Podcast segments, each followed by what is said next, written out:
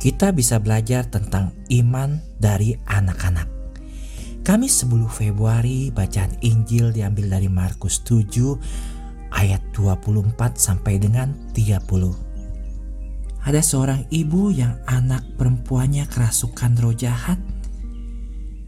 Setelah mendengar tentang dia lalu datang dan tersungkur di depan kakinya.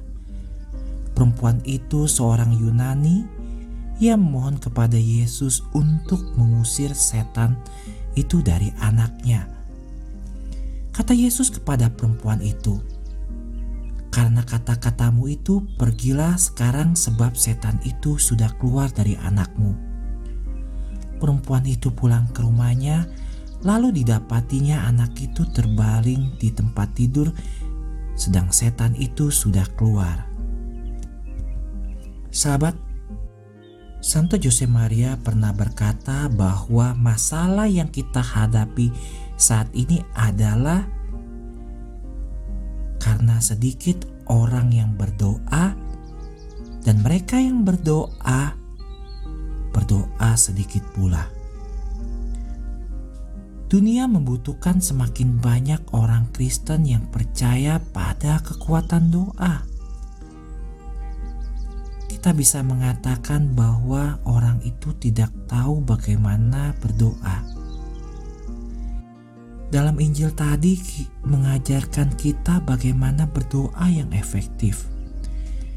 Melalui kerendahan hati kita, sungguh-sungguh, pasrah, bertekun, dan disertai dengan rasa hormat yang besar seseorang harus mempertimbangkan bahwa dia berdiri di hadapan Tuhan dan berbicara dengan Tuhan. Anak-anak bisa mengajari kita. Ada cerita sahabatku, seorang imam Katolik memutuskan untuk membuka ruangan adorasi selama 24 jam setiap hari Jumat. Dan untuk hal ini dia meninggalkan jadwal untuk adorasi sehingga umat paroki bisa mendaftarkan untuk bergiliran. Ketika jadwal selesai, dia menemukan bahwa seorang anak laki-laki memilih slot antara jam 3 dan jam 4 pagi. Dia menelpon orang tuanya dan dikatakan bahwa mereka telah menyetujuinya. Anak laki-laki itu bercerita juga kepada imam bahwa dia ingin Yesus menyembuhkan keluarganya. Ayahnya adalah seorang pencandu alkohol, pengangguran, dan kadang-kadang dia suka berlaku kasar.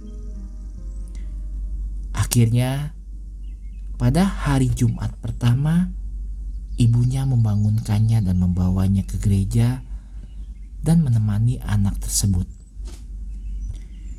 Pada hari Jumat kedua giliran ayahnya, dia membawa anak itu ke gereja, tetapi dia menunggunya di luar. Namun sahabat, setelah beberapa minggu sang ayah mulai menunggu di dalam. Sedikit demi sedikit sang ayah mulai berdoa bersama sang anak selama di dalam. Dalam waktu kurang dari tiga bulan, Yesus menyembuhkan keluarganya. Ayah mencintai keluarganya, mencari pekerjaan baru, dan menjadi manusia baru. Ketika imam melihat apa yang terjadi, dia pergi untuk memberikan selamat kepada anak itu atas ketekunannya. Selamat anakku, kata imam itu. Yesus telah menjawab doamu. Hmm, anak laki-laki itu terkejut mendengar kata-kata imam tersebut. Tentu saja, jawabnya. Apakah Bapak pernah meragukannya? Hmm, hmm, hmm. Sahabatku, Imam itu tidak pernah melupakan pelajaran iman yang diberikan oleh seorang anak berusia 8 tahun.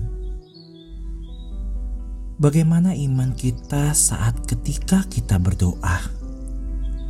Maria, bunda yang paling setia, ajari aku untuk berdoa. Bunda Maria harapan kita dan tata kebiasaan, doakanlah kami.